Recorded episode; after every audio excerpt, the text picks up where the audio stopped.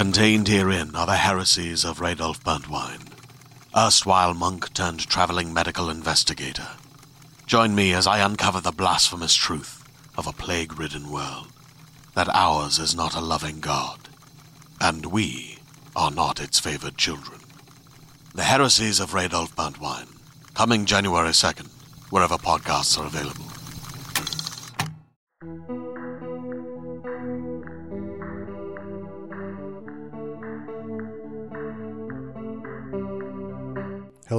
And welcome to the Fantasy Magazine Story Podcast. I'm your host, Terrence Taylor, that imaginary voice in the back of your head. Fantasy Magazine is edited by Christie Yant and Arley Sorg. Our podcast is produced by Skyboat Media. In this episode, listen to Flight by Innocent Chizaram Ilo, copyright 2021, narrated by Janina Edwards. Innocent Chizaram Ilo is Igbo, they are the winner of 2020 Commonwealth Short Story Prize, African Region, and an otherwise award nominee. Their works have appeared in Granta, Fireside Magazine, Strange Horizons, Cast of Wonders, Reckoning Press, Overland Magazine, Al Jazeera, The Guardian, and elsewhere. They currently live in Lagos, but dream of exciting lives in far flung places. So, get ready to receive. We've got a fantasy for you.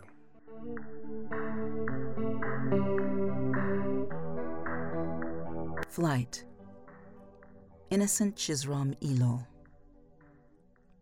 Tonight, Jekwu and Izu are perched on the chapel's fence. They love this fence. It is the only fence in Selemku that is still coated with fresh algae spirogyra lichen, warm under their feet, like a rug. Here, the glint of the full moon on chapel's stained glass windows crisscrosses their gray feathers, the same way rainbow beams stretch out across the sky in the mornings. The air from this height is cold and dry. It wriggles its way under their skin, sending spasms down their spine. From time to time, the halogen bulb atop the belfry comes on, and then goes off, and then on again. A never ending cycle. Jekwu and Izu have gotten used to it. The bulb does this same thing every time they come here. Jekwu and Izu do not know if the belfry has had this same bulb for the six months they have been coming to Chapel's fence to warm their feet on the lichen rug, or if the bulb is always replaced with another faulty one. Izu thinks the bulb is this way because it can sense their presence and does not know how to behave, so it jitters when they are around and steadies itself once they leave. He does not tell Jekwu this, of course. One, two, three. Jekwu swaggers his wings a bit as the bulb flickers on after his count. He nudges Izu, who seems to be lost, staring into the night. Jekwu and Izu are hungry. They have been hunting worms and bugs in the city all day, from Central Refuse Dump, where they had to fight beak to beak with the egrets who laid territory over the dump, along the stinking gutters that washed into river bamboo, behind Madame Oke's fish shop, where they were careful not to swallow bits of plastic as they dug into the trash, to the abandoned cemetery, where they scoured rotting bones. Still, they could not find any. Chalu, the one with the broken wings, had told them a week ago that it was the trimmers from town planning's bulldozers that drove the worms and bugs away but everyone knows it was not just town planning's bulldozers that drove the earthworms and bugs away. To tell you the truth, the worms and bugs were not driven away. They were killed. All of them. The Debug Selemku project, and those things that men wearing shimmery red aprons spray from fancy aluminum cans, killed them, shrunk their bodies, dried them out, until they turned to powder. Jekwu, and Izu, and the rest of the gray parrots know this that the bugs and earthworms may never come back. But they do not say it out loud. They still rise every morning and fly around the city, hope warming the edges of their wings in search of the worms and bugs. They also know they could not risk snooping around human houses for leftovers. The few who have dared were never seen again. A weed seed is stuck in your feather, Jekwu says. Where? At the back of your neck? Help me take it out. Izu can rotate his neck in a complete revolution and pull out the weed seed, but he lets Jekwu do it. The feel of Jekwu's beak as he pecks out the weed seed is ticklish. He smiles, shuts his eyes, and soaks the tickle all in. Love makes one relish jejune things, doesn't it? Izu remembers the day they first met, almost a year ago, on a sunny afternoon at the old schoolyard. Jekwu was burrowing through the roots of the grass under an okwa tree, looking for grubs. He was not the only gray parrot in the schoolyard. Many of them used to visit the old schoolyard before it was refurbished with synthetic carpet grass, and all earthworms and bugs disappeared. But it was not difficult for Izu to spot Jekwu out. There was a thoroughness about the way he pecked at those roots. Jekwu caught Izu's stare flew over to where he perched and asked what his name was. Izu had frozen a bit before he found his voice and whispered, Izu. And then Jekwu had asked him why he has chosen to stare at him instead of scouting for food, to which Izu replied, with his newly found voice, that staring at him was better than looking for some silly grubs. Do you remember when the trees were still here? Jekwu asks, pointing towards the rows and rows of bungalows at Shonibara Estate.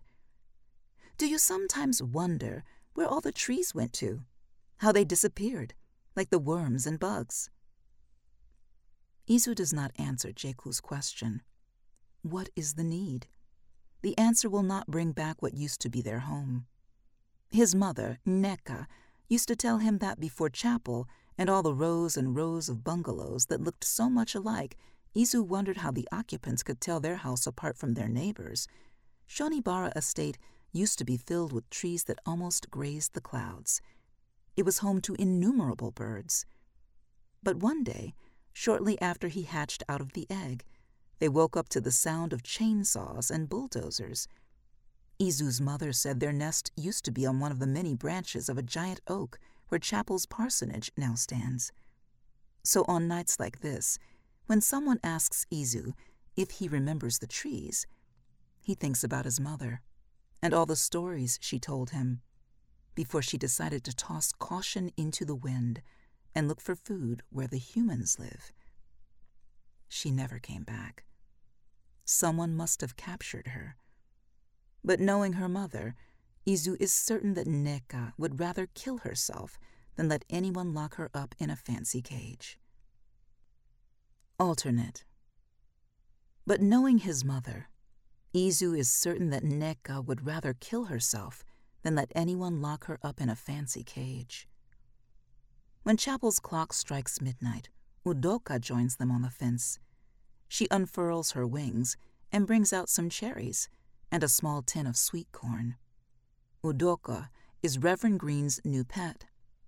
The three used to be food hunting mates, until Udoka decided that she was tired of sifting through gutter waters and burrowing through sandy roots for food. She had flown over to the parsonage and allowed herself to be captured. As the birds munch on the cherries and sweet corn, Udoka prattles on and on about her silver cage with a certain kind of newness that would make one think this is the first time she is talking about it, and not every time she joins Jekwu and Izu on the fence on nights when Reverend Green forgets to lock her cage. Do you know it has two pots? Uh huh. One for water and one for poop. Have you ever pooped into a pot before? No, you haven't. And the interior. The good old Reverend designed it himself.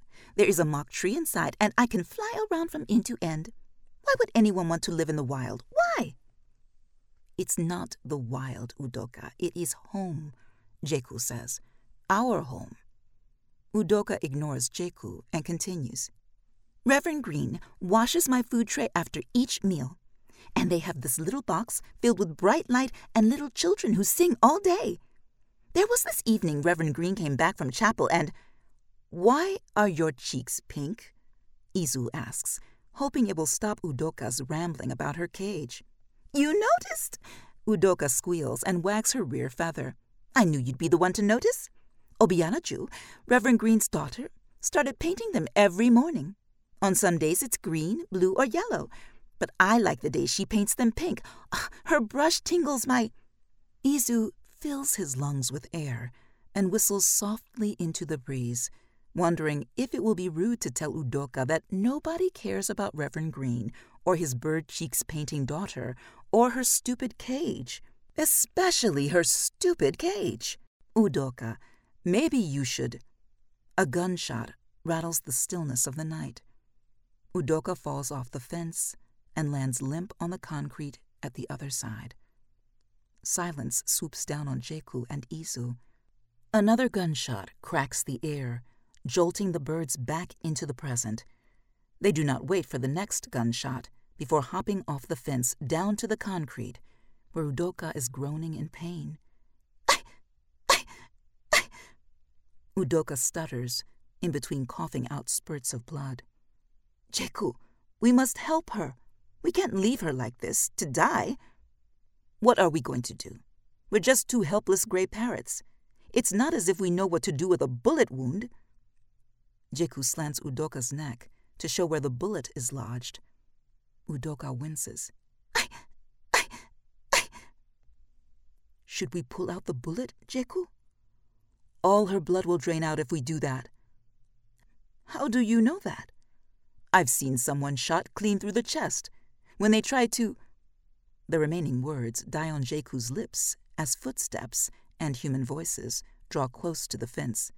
Eh, Reverend Green, was that your rifle firing? A croaky voice asks. Yes. The Reverend's voice is frail, barely piercing through the darkness. Had to shoot at those bastards on the fence before they drop poop and yank at my precious hibiscus. How many of them? Three bloody parrots. Shot one in the head. The other two scurried off. They better tell their friends to be aware of this fence. God's house doesn't want no bird poop or yanked hibiscus littered around. How is that parrot of yours? The damn thing is probably sleeping in its cage. My daughter can't seem to stop fussing over it. Ah, little girls and their silliness. Give it time. Behind the fence, Udoka has stopped writhing. Her breaths are almost silent now. We should go before the brutes jump over the fence and finish us off. No, Jekwu, we can't leave her here to die alone. But she is going to die regardless. As if to oblige Jekwu and Izu leaving her, Udoka shuts her eyes. Now, now, we must go now. Jekwu pulls hard at Izu as the noise on the other side of the fence grows closer. 2. It is exactly six days since the night Jekwu and Izu watched Udoka breathe her last on the concrete behind the chapel. A lot has changed for and between the two birds since then, the most prominent being that they have ceased going to chapel's fence to warm their feet on the lichen rug. Izu still has nightmares about that night. He would wake up intermittently during their sleep, gasping and squeaking in low tones and kicking the air Jekwu would try as much as possible to calm him, cooing into his ears and fanning him with his wings. Four days ago, the first time they went out to scout for food after that night, Jekwu and Izu stumbled on a rotting cherry along the sidewalk on Fox Street. It was evening, and they were wandering the street, hoping someone left half eaten or stale bread on the sidewalk. Izu stopped dead in his tracks on seeing the cherry then he began to cackle, his entire body quaking all over. I never really liked her that much, Izu said, once he was able to quieten himself. Okay, I do love Udoka. She was the only friend I had before I met you. But she started being hard to bear when she became Reverend Green's pet. Ugh! Is it weird that I miss the cherries and sweet corn she brought more than I miss her? Stop looking at me as if I am crazy, Jekwu. This whole grief thing is because I saw how I may die one of these days that night. Bang! Just like that. This was when his voice broke and became too throaty for him to continue talking. Jekwu unstrung whatever weight hung around his neck from that night and threw his whole self into supporting his lover. He succeeded in talking Izu into staying in their nest, under the staircase of what was once a tin factory, while he goes out to find food. Well, Izu stuck to this arrangement until this evening, when he flat out refuses to stay at home and declares that he is going outside to catch the whoosh of the evening air, that he has missed that very part of him that made him a bird, the freedom of being outside. Are you saying I cannot protect myself outside, Bojeku? Izu's eyes narrow at Jekwu, who is standing in his way. His tail feather stretches upwards, tall. That's not what I'm saying. I'm just saying it's too soon for you to leave the nest by yourself. Why? That night rattled your core, Izu. You still have dreams about it? Didn't it shake you as well, Jekwu? Were you not with me that night? Didn't you see all of it happen? But you still leave every morning to find food. Jekwu does not respond. You think I'm too frail to go outside. Look here. I just turned two when my mother left and never returned. I ran this street, slugged it out with the egrets at Central Dump, tussled beak to beak with parrots older than me. I don't need you to protect me, Jekwu. Stay safe, Izu. It's wild out there. I'll try. But Izu is not going outside to catch the whoosh of the evening air. He is well aware of this as he glides through Falk Street and takes the narrow bend into Samosa Avenue until he hits Bodway. Alternate. He is well aware of this as he glides through Falk Street and takes the narrow bend into Samosa Avenue until he hits Bode Way, the wide stretch of cobblestones that leads to Shonibara Estate. The streetlights lining the estate are on. Izu only stops flying when he gets to Chapel's fence. He swoops down on the concrete behind the fence. Sniff, sniff. The air is clear with no trace of Day's old carcass. Where is it? Izu was sure this was where they had left her six nights ago, buried under a pile of rotting leaves. Hmm. Look who we have here. Izu. What are you doing here without your Jekwu on this dark, weary night? A voice behind Izu asks. Izu knows the voice and would recognize it even if he is dead asleep. Ndidi, will you ever get tired of hiding in the shadows and trying to scare me? It's very easy to scare you, Izu. I don't even need to hide in the shadows. I've been scaring you since we were fledglings. The voice emerges into the light cast by one of the streetlights in the form of a vulture with a pinkish white head and thick feathers ruffled into a hood around her neck. My, you've grown bigger since the last time I saw you, Izu says to the bird, who is one and a half times his height. Can't say the same for you, Izu. Your feathers are so wobbly around your frame. Oversize? Ndidi guffaws. A parrot sure has seen better days. Ndidi and Izu have an interesting history. They grew up together, three nests apart, Uzeyelu, Ndidi's mother, and her daughter had migrated to Selemku from Achina, a town that grazed the mouth of the great Orange River. Their colony was burnt by men who hunted them as part of the rites to be initiated into manhood. No other bird colony in Selemku wanted to take in the vulture and her daughter. Who would? You know how vultures carry their ill luck everywhere they go now. Izu's mother had knocked on every nest and employed every gray parrot to let Uzeyelu and her daughter stay in their colony. Uzeyelu and Neka became bosom friends and, by extension, wanted their children to be best friends. But Ndidi and Izu were like palm oil and water. They could never mix. Always fighting over cherries, walnuts, and twigs. They were kids. They will grow out of this behavior, their mothers had thought. Still, the rivalry deepened. When Neka left and never came back, Ndidi had taunted Izu that all birds who swore they saw Nneka snooping around human houses were lying, and that it was Uzeyelu who lured Nneka out of the colony and killed her, that she and her mother had Nneka's carcass for dinner, that Nneka's bones were too soft, too tender for a mother parrot, that Uzeyelu was also planning to kill Izu sometime soon. Izu did not believe Ndidi at first, until she dared him to come to their nest, where she showed him a bunch of feathers that looked just like Nneka's, tied together with a string. It took the whole colony gathering and the birds that saw Nneka fly into a human's house to reassure Izu that it was not her mother's best friend who killed her. Alternate. It took the whole colony gathering and the birds that saw Nneka fly into a human's house to reassure Izu that it was not his mother's best friend who killed her. Long time no see, Ndidi. The vulture scoffs.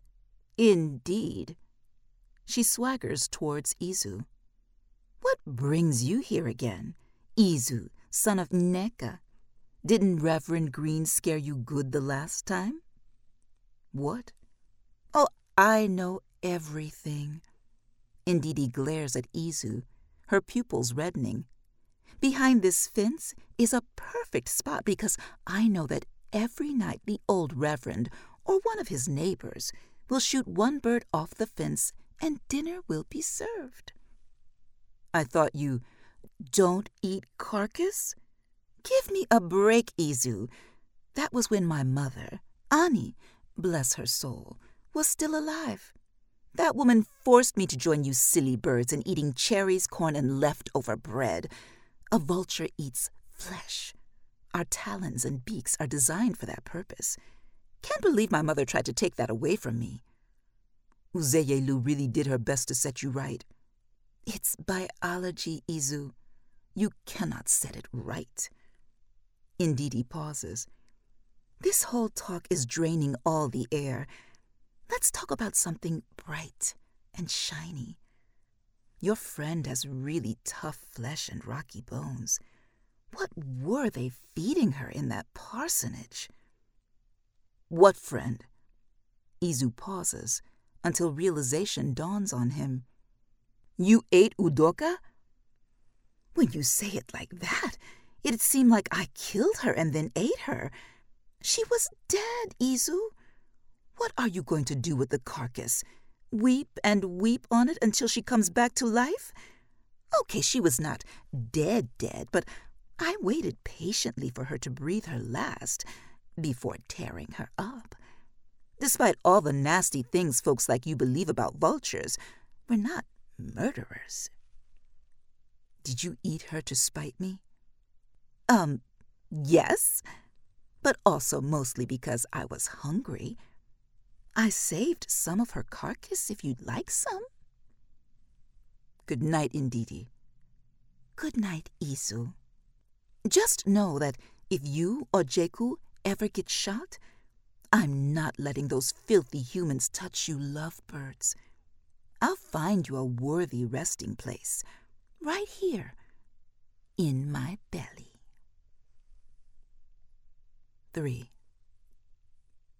Chalu the one with broken wings, is leading the dirge. Her voice, haunting and clear, rises and falls with every new line. The dirge is always the same. Swinging, swifting wind, carry me home, far away from here where I no longer belong, into the land of our mothers. Oh, swinging, swifting wind, carry me home and no matter how many times Chalu sang this dirge at a parrot's funeral, it never fails to leave everybody in tears. They are gathered around the dying stump of an udala tree, behind the abandoned tin factory. A tiny grave has been dug, and Ifeniwa's carcass, wrapped with browning plantain leaves, is laid beside it. Ifeniwa was the oldest bird in the colony she was born long before any of the other birds' mothers hatched into this world. She died yesterday. Old Bird was drinking water from the pond in front of the tin factory and choked on the bits of plastic that seeped into her gulps. Chalu pauses her singing for Dike, the self proclaimed clergy of the colony, to pray and direct the pallbearers on how to lower Ifeniwa's carcass into the grave. The dirge peaks again. Chalu's body is quivering as she belts higher and higher until all the birds gathered fear she will run out of air. And then, with a rehearsed automation, she stops. Jekwu is squatting at the back, head lowered so his beak is almost kissing the ground. He has known Ifeniwa all his life. Akugo, his mother, used to leave him at Ifeniwa's nest when she went out scouting for food. After Akugo's legs got caught in a barbed wire trap and she bled to death, Afeniwa had taken Jekwu in as her own, fended for him, clothed him, taught him how to fly. Her death broke Jekwu. It was like losing a mother for the second time. Izu is standing beside him, his right wing forming a halo around both of them. Won't you go and partake in the dust to dust, Jekwu? Izu asks, nudging his lover. I don't think I can do this. I don't think I want to see Efeniwa in this state. I want to always remember her alive. Jekwu, this is the least you can do so her soul can journey beyond. See, let me help you. He pulls Jekwu up with his wings. We'll go together. It will be easier this way. The two birds squeeze their way through the crowd until they get to the front. Jekwu lets out a squeak as one of the pallbearers hands him a flattened stick. Izu steadies him and coos softly into his ears as he scoops some red earth and pours it into the grave. When the grave is filled up, Dike tells all the birds to close their eyes and dwell on the many beautiful memories Ifenewa's life brought to them, especially the ones they shared with her. He signals Chalu to begin another song. Clouds and clouds above, where my everlasting home crests, wait for me as I journey this troubled place as I behold my joy at last, clouds and clouds above. Chalu's singing is cut short by shrill hoots in the sky. The birds look up to see Egu swooping down towards them. Cover your eyes! It's the barn owl! The birds squeal as they scamper around the tree stump. Oh, simmer down, pretty birds. Nobody is going to mix stones in your corn grains because you saw an owl in broad daylight. Egu says, as he perches on the old tree stump. He flicks off a splinter with one of his talons and ruffles his feathers to shake off dust. What are you doing here? Begone, you creature of the night! Dike stutters from where he is hiding, behind Jekwu and Izu. I am only here to bring you not so good tidings. And it shall come to pass. They will come with fire and snare and they will smoke you out of the sleazy hiding place you call home. There will be no escape. None. Do whatever you want to with this. Egu shoots into the sky, howling as his wings flap against the wind. At this point, the birds needed no other indication that the burial is over. They retreat to their nests, heads bowed, in silence. We have to leave, Izu says to Jekwu immediately when they get home. You're not suggesting we leave Selemku because of what that bird who feeds on fear said. This is our home, Izu. A home that wants to kill us. A lump forms in Izu's throat. He has been nursing this idea of leaving Selemku since that night he met Indidi. He wanted Jekwu and him to flee far away to a place where Indidi will not find their carcasses and gloat as she tears into their flesh. Egu's prophecy just intensified that need to leave. We'll be fine, Izu. We'll be fine. We will go through this together. And what if the place we run to is worse than Selemku? No place can be worse than here. 4. The night before the morning they came for the gray parrots who lived in the abandoned tin factory, Jekwu and Izu found worms under a rock behind the building. They munched on them throughout the night and saved the rest in an empty water bottle for the next day. Afterwards, they stayed up late, tracing the stars with their eyes, dreaming that maybe the worms under the rock was a sign that things will get better. But the dreams died in their throats by morning when they were woken up by the scuffle in the tin factory. Trap doors snapping closed, claptraps whooshing in the air, birds writhing inside mist nets, and the air heavy with smoke. Right now, Jekwu and Izu are crouched in the farthest part back, underneath the staircase. They are looking into each other's eyes as if to say, Don't let out as much as a breath. A hand slips under the staircase and grabs hold of Jekwu's legs. He struggles to slip his legs free, but the grip is too firm. Jekwu continues to shake, to jerk, to scratch, until something cracks inside his legs, and they cannot move anymore. The hand pulls him out from the staircase. Hey, this one's leg snapped. Now, who would want that as a pet? We'll leave him here.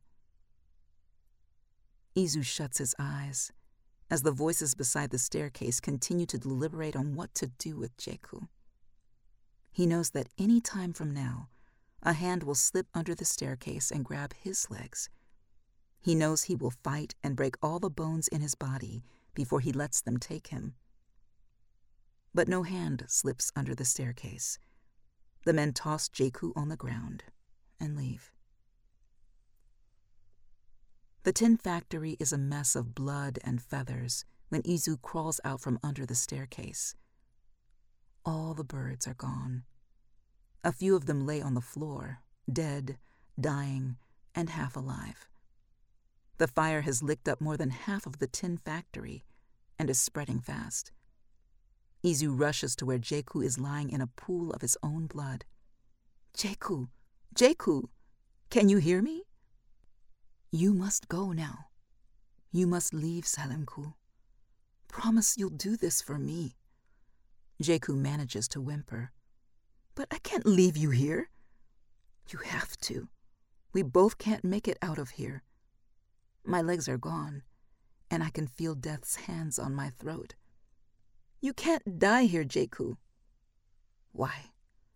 Because Indidi will eat your carcass and gloat about it until she dies. Who cares, Izu? I'll be dead and won't know what is happening. The fire will reduce my carcass to ashes before Indidi can get here. Stop worrying about me and save yourself. I can't. I don't know how to save myself anymore, Jekwu. You must learn.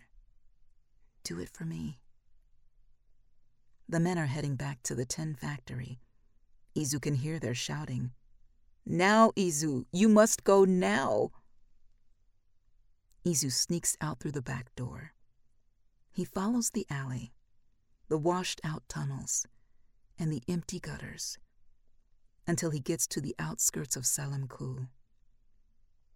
There, he spreads his wings and flutters upward until he catches the whoosh of the morning air and he soars into the blurry sky.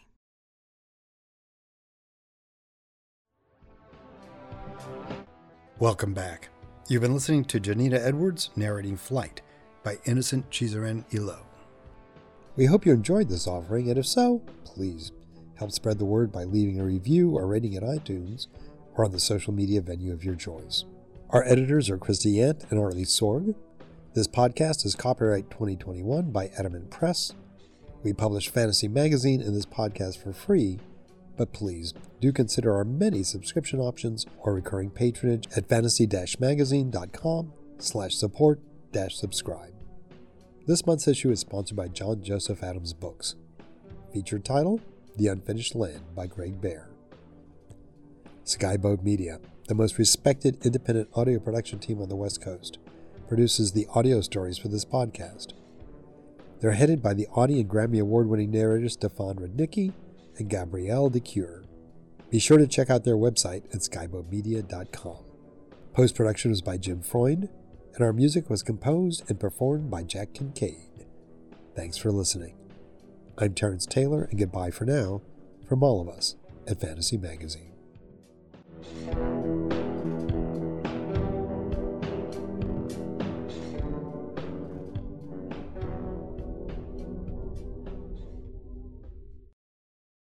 Hey there, this is Justin Bartha. I made a funny new podcast, King of the Egg Cream. It has the greatest cast in the history of podcasts with actors like Lewis Black, I'm torn by my feelings for two women. Bobby Cannavale, You can eat it, or if someone hits you, you can put it on your cut. Melanie Lynskey, I wonder what these marvelous things are that look just like boiled chicken feet. Jason Ritter, I can break things and pick locks and kill people. Michael Stuhlbarg, The whole point is to inspire people that they should make themselves better. Ari Graynor, No, don't whet its appetite. What are you, an idiot? me, Justin Bartha, That's not just any egg cream, that's a Lemke's special. and all narrated by the hilarious Richard Kind. This is the story of Harry Dalowitz and how he rose from nothing to become New York's King of the Egg Cream. So if you like funny true stories, come listen to King of the Egg Cream, available wherever you get your podcasts.